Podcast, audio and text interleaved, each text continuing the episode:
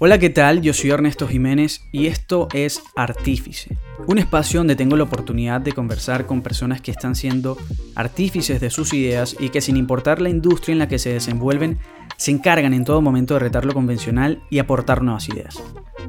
En este sexto episodio tuve la oportunidad y el honor de conversar con Samantha Dagnino, cantante, compositora, directora, escritora y actriz venezolana y radicada en la ciudad de Nueva York. Samantha cuenta con un llamativo contraste creativo a la hora de analizarla debido a las distintas facetas en la que se desempeña y la variedad de emociones y arte que logra transmitir en cada una de ellas. Pudimos conversar sobre sus últimos dos temas, Money y Undone, sus primeros pasos en el arte, su proceso creativo y demás temas interesantes. Como les digo siempre, sin extenderme mucho más, los dejo con este sexto episodio. Bueno, Samantha, antes que todo, ¿cómo estás? Muy bien, muy bien. ¿Y tú qué tal?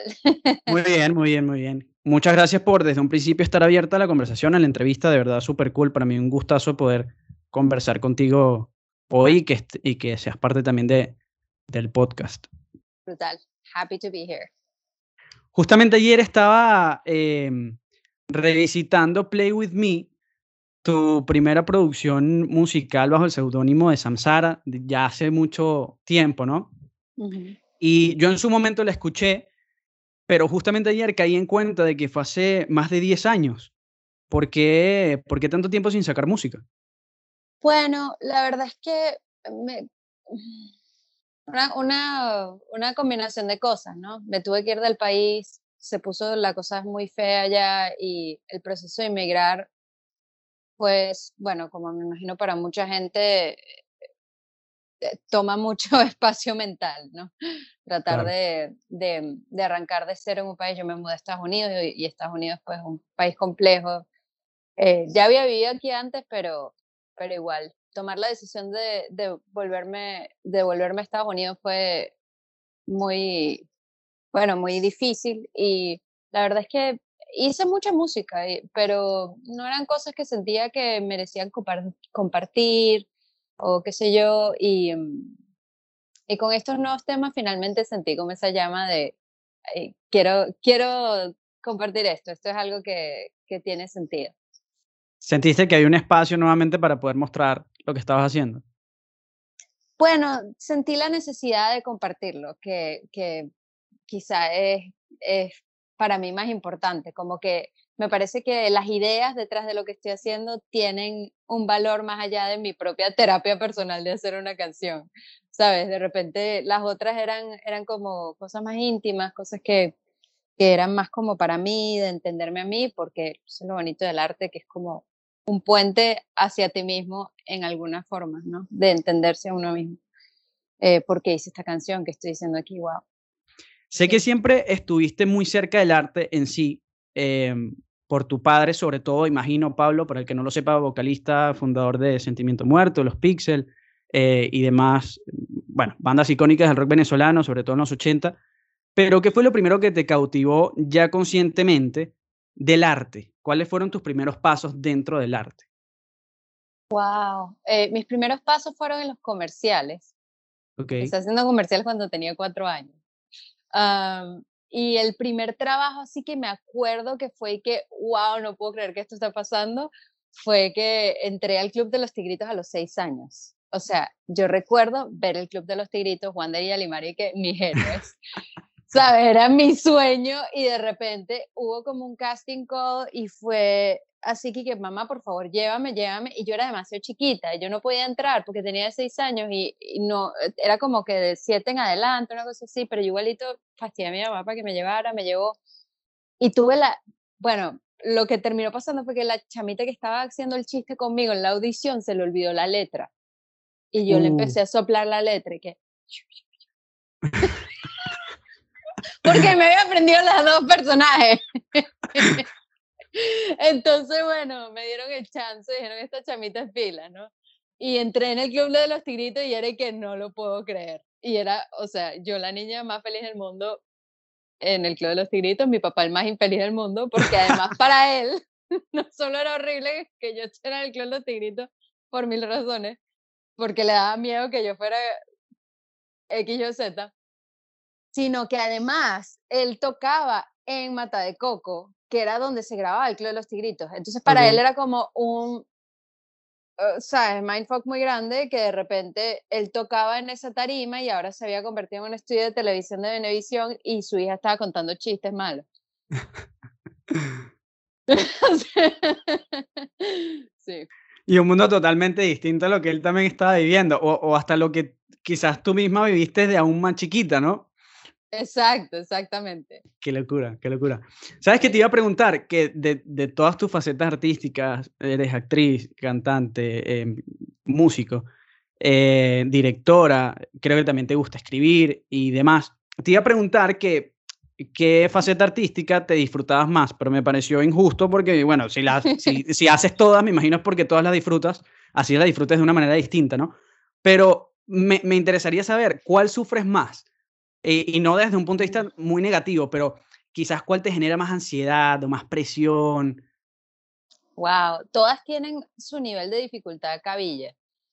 Por ejemplo, he hecho películas, por ejemplo, solo de José Ramón Nova, eh, donde Elia Schneider fue la directora de actores. Eh, esa película la sufrí como ninguna otra, porque era una película que tenía un tema sumamente turbio. Una película que habla de, de bueno, no quiero arruinar, no creo, bueno, no sé, no, no la quiero arruinar, pero es un tema muy, muy oscuro y yo tuve que vivir en ese mundillo por seis meses porque ahí hicimos muchísima preparación. A ella le encantaba hacer preparaciones de meses donde todos los días íbamos a trabajar en personaje y era como vivir en ese mundo de oscuridad y yo creo que me tomó años sacudirme a Glenda del sistema. Fue muy fuerte. Eh, pero en la música, perdón, no, tranquilo. interrumpa, también como que en la música, como es una exploración personal, depende de donde tú estés, se puede, puede ser una cosa muy disfrutada o puede ser también como, como muy sufrido, porque además uno repite el mensaje, y eso es algo que estaba muy consciente mm. cuando compongo música ahora, es como, yo quiero repetir esto todo el tiempo, ¿sabes? Porque digamos que te va bien con una canción, si todo sale bien y la providencia, etcétera, todo se alinea, es una canción que vas a repetir muchas veces. Yo creo que por eso Radiohead no le gusta tocar creep, porque yo creo que Tom York que yo ya no quiero decir que soy un creep. ya yo no soy eso, va. Ya yo no soy un creep, conchale, ¿sabes? Por eso me divierte la idea de ver la música ahora como idea. Money es una canción que es acerca de ideas y no acerca de una cosa personal que me define a mí como persona. Claro. Ah, ¿Me entiendes? Pero, quizás sientes que en ese sentido, por ejemplo, en ser actriz, te ayuda eh, como a, moldear tus proyectos musicales de otra manera. Por ejemplo, Samsara fue algo así. Eh, al final no eras tú propiamente, era como, y de hecho recuerdo que tenía una, un, concepto en tarima bastante trabajado y bastante, bastante cool. Eh, ¿Crees que en ese sentido te, te ayuda? Bueno, sí, es verdad, buen punto. Samsara fue un experimento para mí interesante porque yo soy en verdad mm, bastante eh, penosa, aunque la gente no parezca que soy penosa, sí me da mucha pena todo. Y Samsara era como, yo, había tenido como este sueño de ser tipo Britney Spears, a mi manera, como Britney Spears Dark, ¿no? Eh, y con las diferencias, of course, de hotness, etcétera, pero como que con Samsara era una mezcla entre Grimes con Britney Spears en mi cabeza. Eh, y, y, de verdad, I went for it. O sea, cuando me montaba en el escenario, me, transformaba en una cosa que realmente no soy yo y era muy divertido. Eso está cool, eso está cool. Diría que sí. En, ¿Crees también que, por ejemplo, a la hora de, de, crear música, en este caso, te moldea mucho tu ubicación geográfica, donde estés? O sea, como la vibra del sitio donde estés se ve reflejado en lo, en lo que haces. O bueno, quizás no solo en la música, en, en general. Absolutamente. Yo creo que eso aplica a todo, porque es, es lo que estás consumiendo visualmente. Nosotros somos, somos eh, vulnerables a, a, los estímulos. Entonces, por ejemplo, en esta ciudad donde estoy ahorita, en Nueva York, te montas en el metro, ves a la gente en el metro, todo, eh, ¿sabes? Hay, hay, hay tantos estímulos visuales, creativos, y las ideas están ahí para el que las quiera observar. Por eso a mí me parece súper importante que la gente no esté viendo todo el tiempo su teléfono, por ejemplo, sino mm. que estés observando a los demás, porque observando a otros es que realmente podemos conectarnos y crear arte que va más allá de nosotros, porque nuestro mundo ya lo conocemos, ¿no? Claro, claro. Yendo un poco a, los dos temas que, has estrenado este año, em, el último Undone, el video de tu último, de, este último tema, eh, está inspirado en un concepto, por lo que leí, apocalíptico, de ese que parece lejano, pero ya como que no tanto.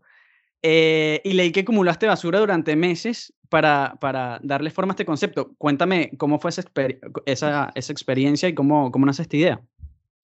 Bueno, em, eh, como bien dijiste, que fino que, que, que lo leíste, la canción On para mí tiene, tiene mucho que ver con el futuro o esa sensación de, de no futuro con la que yo he crecido. Me da mucho miedo el futuro, no es algo que tomo por sentado. Me parece que la manera en que el mundo está yendo y lo, y lo difícil que es, que es para uno proyectarse, o sea, a mí me, me han preguntado cómo te ves en cinco años y que es difícil, o sea, es difícil decir porque todo está cambiando muy chola. Y sobre todo como con el aspecto del climático, lo que está pasando con las playas, o sea, he ido a las playas y, y, las playas están llenas de basura ya, o sea, yo, uno va aquí a Far Rockaway en, en Nueva York, a la playa, y estás nadando entre basura, basura, o sea, basura en todos lados. Fui para Tulum, igual las playas están destruidas, eh, están llenas de sargazo, o sea, it's happening. Entonces me parecía importante que el video reflejara de alguna forma eh, como esa sensación de, de, que, de que nos estamos llenando de basura. Eh, entonces pensé en la idea del cartón porque primero es eco-friendly, en el sentido de que son pedazos de cartón que agarraba de la calle. O sea, realmente no compré cosas para hacer el video, sino utilicé cosas que la gente había votado y eso me parecía súper importante para el mensaje.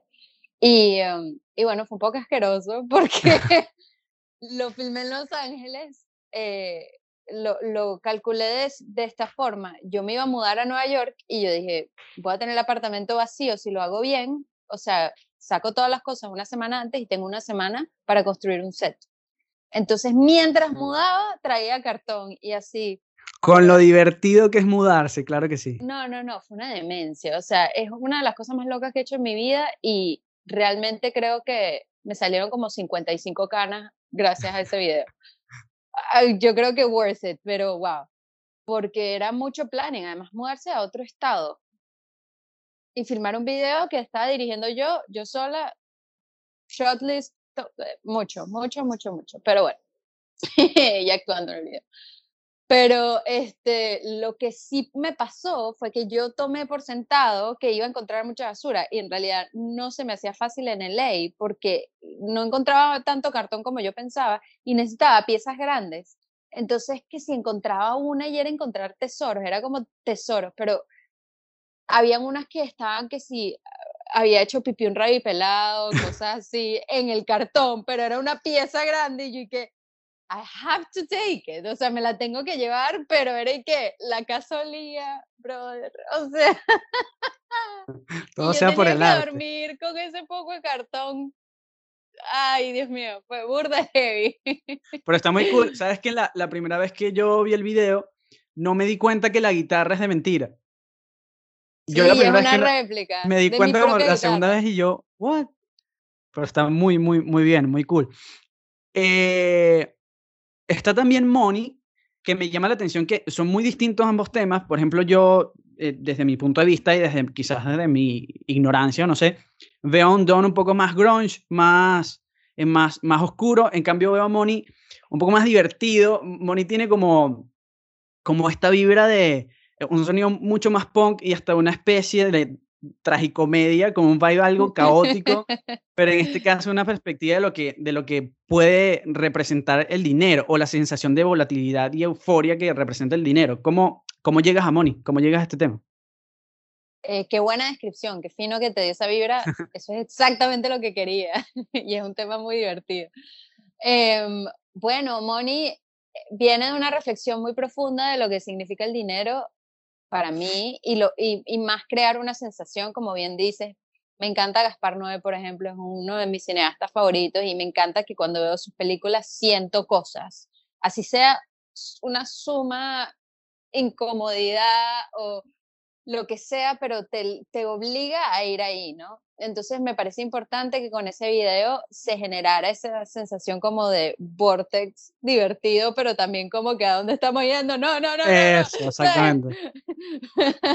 para, para. ¿no? Como una sobredosis de, de, de información.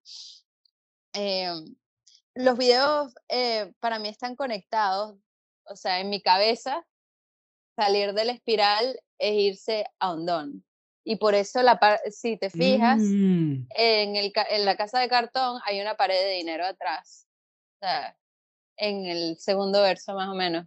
Eh, todos los billetes que usé para esa wallpaper los pegué uno a uno y son los billetes de Money. Eh, y todos los videos tienen un easter egg para quien los quiera ver y quien le interese en ese tipo de nerdadas que a mí me encantan. No, pero está súper cool, pero no me, había, no me había dado cuenta. O sea, tengo que revisitarlo para ver. es importante también resaltar que, bueno, creo que ambos temas han sido producidos por, por Héctor Castillo. Eh, en los teclados de Ondon está Didi Goodman, ¿no? Y bueno, en la Money también. En Money también, ah, vale. Y, y en la guitarra Héctor Tosta, ¿no? O sea, es decir, no, nada de inventos aquí. No, no, no, nada inventos, nada inventos. Una gente seria. ¿Cómo se siente? Imagino que obviamente eh, eh, es distinto la, la, la, la, apreciación quizás de quienes los vemos desde afuera. Quizás tú tienes una relación mucho más cercana a, a, a estas personas, pero ¿cómo, ¿cómo te sientes fuera de, de, de, lo que puedan ellos significar para ti personalmente? Verlos como, o sea, saber que estás trabajando con, con estas personas súper talentosas y súper eh, exclusivas o, o o, eso, que le pueden brindar un plus muy, muy, muy grande a lo que estás haciendo. Bueno, un gran honor, number one. Y segundo, es muy, muy interesante porque uno, uno plasma ideas en un demo y de repente ellos eh, transforman lo que uno tiene ahí en una cosa mucho más sublime. Entonces, es, es maravilloso pues verlos crear y, y escuchar sus ideas y colaborar. ¿Cómo, apartando ya, por ejemplo, lo, lo, lo que fue Samsara, Samsara, en su momento, eh, ¿cómo defines tu estilo musical actualmente? O sea, ¿qué, ¿qué concepto, bajo qué concepto englobas al menos estos dos temas? Música de los 90. Música que a mí me gusta y ya. Música que a mí me gusta, inspirada en los 90 porque me gusta de esa época y ya no encuentro música así.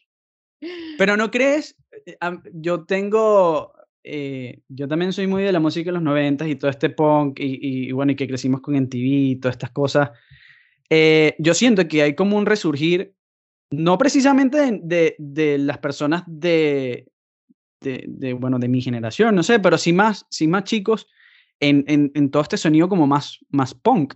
¿No crees que está como, o sea, creo que el rock está como resurgiendo por ese lado? si bien como que el indie y todo esto siempre se ha mantenido, pero eh, creo que la parte como mainstream nuevamente el rock está viniendo por el punk, ¿no te parece? Como por, por esa movida. Bueno, sí, eh, creo que hay una necesidad de descargar, o sea, en parte también por eso hice, estaba haciendo esta música, porque sentía que yo tenía mucha agresiva, agresiva, agresividad contenida y no encontraba salida para toda esta agresividad, o sea, hay algo en mi ADN que una guitarra eléctrica no puede, ¿sabes? E, es, como, es como el antídoto para mí. ¿Sabes? Yo estoy histérica y pongo una canción que tiene una guitarra eléctrica y es como, como una canción de cuna, no sé. Me encanta, o sea, me calma, me, me ayuda a lidiar con mi agresividad, la, la transmuta. Entonces, me, eso fue también una de las cosas que, que cambió mucho mi manera de hacer música, que es que empecé a tocar guitarra. Mm, vale. Y y, eh, y, hay varias, varias de las guitarras de Money y Don también las toqué yo. Ok, ok. ¿Cómo suele ser tu, tu, tu proceso a la hora de, de, crear música? ¿Cómo por dónde empiezas? ¿Tienes ya ideas como eh, predefinidas o te dejas más llevar por la situación, por cómo te sientas o, cómo, cómo vas estructurando todo eso?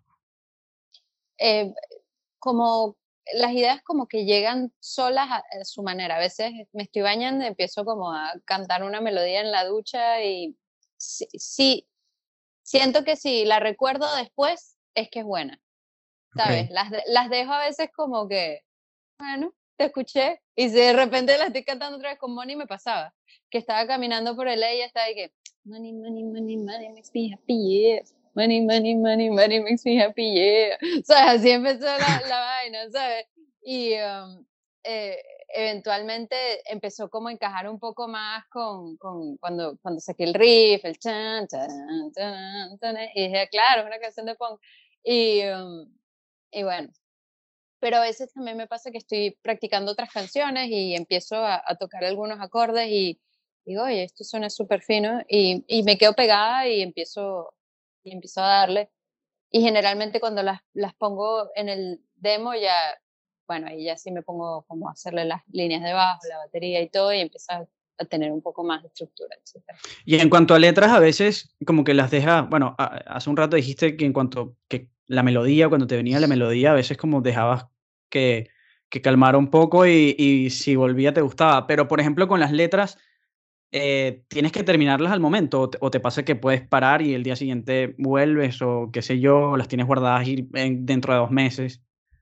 Tengo un cuadernito y, y, a veces escribo muchas opciones para mucho, o sea, me gusta hacer como el ejercicio de, freestyling, escribir muchas cosas, asociaciones de palabras, eh, qué sé yo, y, y, que se vaya develando un poco el tema, no, no soy como que escogí el tema y, sino, ah, esta canción es acerca de esto. Me están dando pistas mi subconsciente con esta palabra, esta palabra, esta palabra, ok, y ahí cuando ya tengo claro el, el tema, entonces ya estructuro un poco más coherentemente. y tienes, o sea, tienes como algún patrón a la hora de, por ejemplo, ya hablando un poco más global en, en las demás facetas y, y, cosas que haces, tienes como algún patrón que repites en, en, en todas esas cosas, por ejemplo, eh, soy tan organizada en tal cosa, tanto a la hora de actuar como a la hora de, eh, de crear música, como a la hora de dirigir o escribir. Hay algo que, tú que sea un factor eh, indispensable a la hora de crear en ese sentido, en, de crear en sí. Sí, sí. creo que el, el humano tiene que estar alineado para poder crear. Entonces realmente la rutina viene en mis rutinas de self-care que son cómo empiezo mi día, qué es lo que hago para empezarlo bien, antes de hacer cualquier cosa. Eh, hago journaling en la mañana, me gusta jugar bananagrams mientras tomo café. Si no jugado bananagrams, es un juego muy fino. No, no lo he jugado, no lo he jugado. es un juego de eléctricas, es un Scrabble sin, sin grid, sin, sin, eh, entonces sacas 15 letras y tienes que hacer palabras que todas estén conectadas con 15 letras. Y es una manera como despertar el cerebro. Me gusta full hacerlo en la mañana. Y, y generalmente ejercicio, algún tipo de ejercicio también durante el día. Todas esas cosas me parecen rutinas full importantes como para que el, el, el centro esté alineado y uno pueda realmente estar atento y, y, receptivo a las ideas, porque las ideas están en todos lados, todo mm. el tiempo. Lo importante es que uno las sepa ver, las sepa canalizar y no las atrape el ego que entonces las vuelve, las desdibuja, en mi opinión. O es lo que me pasa a mí, es mi proceso. Cuando estoy receptiva, abierta, presente en el momento, puedo ver cosas que si estoy en mi cabeza pensando en cualquier estupidez, no logro realmente como que atrapar las cosas que son importantes para mí yendo un poquito hacia, hacia el área de las redes que decías que es importante que la gente no esté viendo siempre el, el, teléfono y que se enfoque más. O sea, ¿te pasa, por ejemplo, tienes alguna manera de que el teléfono no te distraiga o qué sé yo, filtras lo que consumes en las redes? E, ese, ¿Eso cómo lo llevas? Hay muchas personas que a mí, por ejemplo, me cuesta mucho, a veces no me doy cuenta el tiempo que paso eh, viendo cosas que al final ni me importan, ni, o qué sé yo, ¿sabes? Y eso, ¿cómo lo controlas? ¿Lo, lo controlas o, o, es parte también de...? Es muy heavy. Creo que todos lidiamos con, con el cómo de eso, porque sin duda estamos trabajando para esas corporaciones, porque el hecho de que estemos posteando somos, somos sus esclavos. Entonces, una vez que uno entiende que, que no, que mi trabajo es la música, mi trabajo no es trabajar para Instagram. y, y, si la gente se va a conectar con esto, pues se conectará porque, la, porque el arte es bueno, realmente, no porque yo haga 150 mil posts about Entonces, pero claro que es importante hasta cierta medida, entonces yo lo que hago es que me pongo, me pongo horarios. Le pongo, pongo, el timer y digo, ok, 30 minutos para hacer posts, responder a quien pueda y, y, y, listo. Cuando suena ese timer, yo meto el celular debajo de, de, la cama y ahí se quedó y lo pongo en no disturb y punto. Y quizás después al final del día, si yo lo, si siento que he cumplido mis objetivos artísticos y mis vainas, entonces puedo sacar el celular y de repente meterle media hora más, pero literalmente con timer, porque es que si no, uno se queda ahí, se queda. Sí, sí, es increíble. Eh, viene más música pronto. Estos dos temas forman parte, qué sé yo, de un disco. ¿Cómo, cómo tienes pensado eh, esta, esta vuelta a, a, sacar música? Tengo pensado singles cada mes y medio, música y video. Hasta el año mm, que viene, steady content. El próximo sencillo sale en octubre. Okay. pendientes. Y, y cada uno con su con sus cositas divertidas. E, ¿Esta vuelta a la música ha hecho que hayas dejado en stand-by otras actividades o, o sigues igual con proyectos audiovisuales o sigues dirigiendo? ¿Cómo llevas de la mano esos otros proyectos? Afortunadamente sigo dirigiendo. Ahorita le acabo de dirigir un video a Pamela Suman, que, es una artista que me encanta de aquí de Nueva York. Y eh, el sábado filmo un video para Jeremy and the Harlequins. Sábado, mañana. Mañana. mañana. sí, I'm excited. Este, um, Jeremy and the Harlequins es una banda también acá local de Nueva York. Que es, y, y bueno, activa igual haciendo cosas. También he estado trabajando con un artista que se llama Jesse Madden, que él eh, está en una banda que se llamaba no me acuerdo, una banda famosa de los 80. Ah, también otro pana local aquí de Nueva York. Entonces, súper contenta de, de, tener chambita y de poder seguir haciendo música también. Qué cool. ¿Y sientes que entre todas estas facetas tienes como un ciclo? Hay momentos en los que, por ejemplo, estás cansada ya de dirigir y te enfocas en otra cosa o son proyectos que puedes llevar de la mano sin ningún problema? No, totalmente cíclicos. Em, okay. Es como hacia donde te lleve la, la, la expresión. También siento que las ciudades te, te, influencian mucho. Volviendo a tu pregunta inicial, sí creo que, por ejemplo, Los Ángeles me gustaba mucho más escribir. Los Ángeles se parece burda a Caracas, en mi opinión.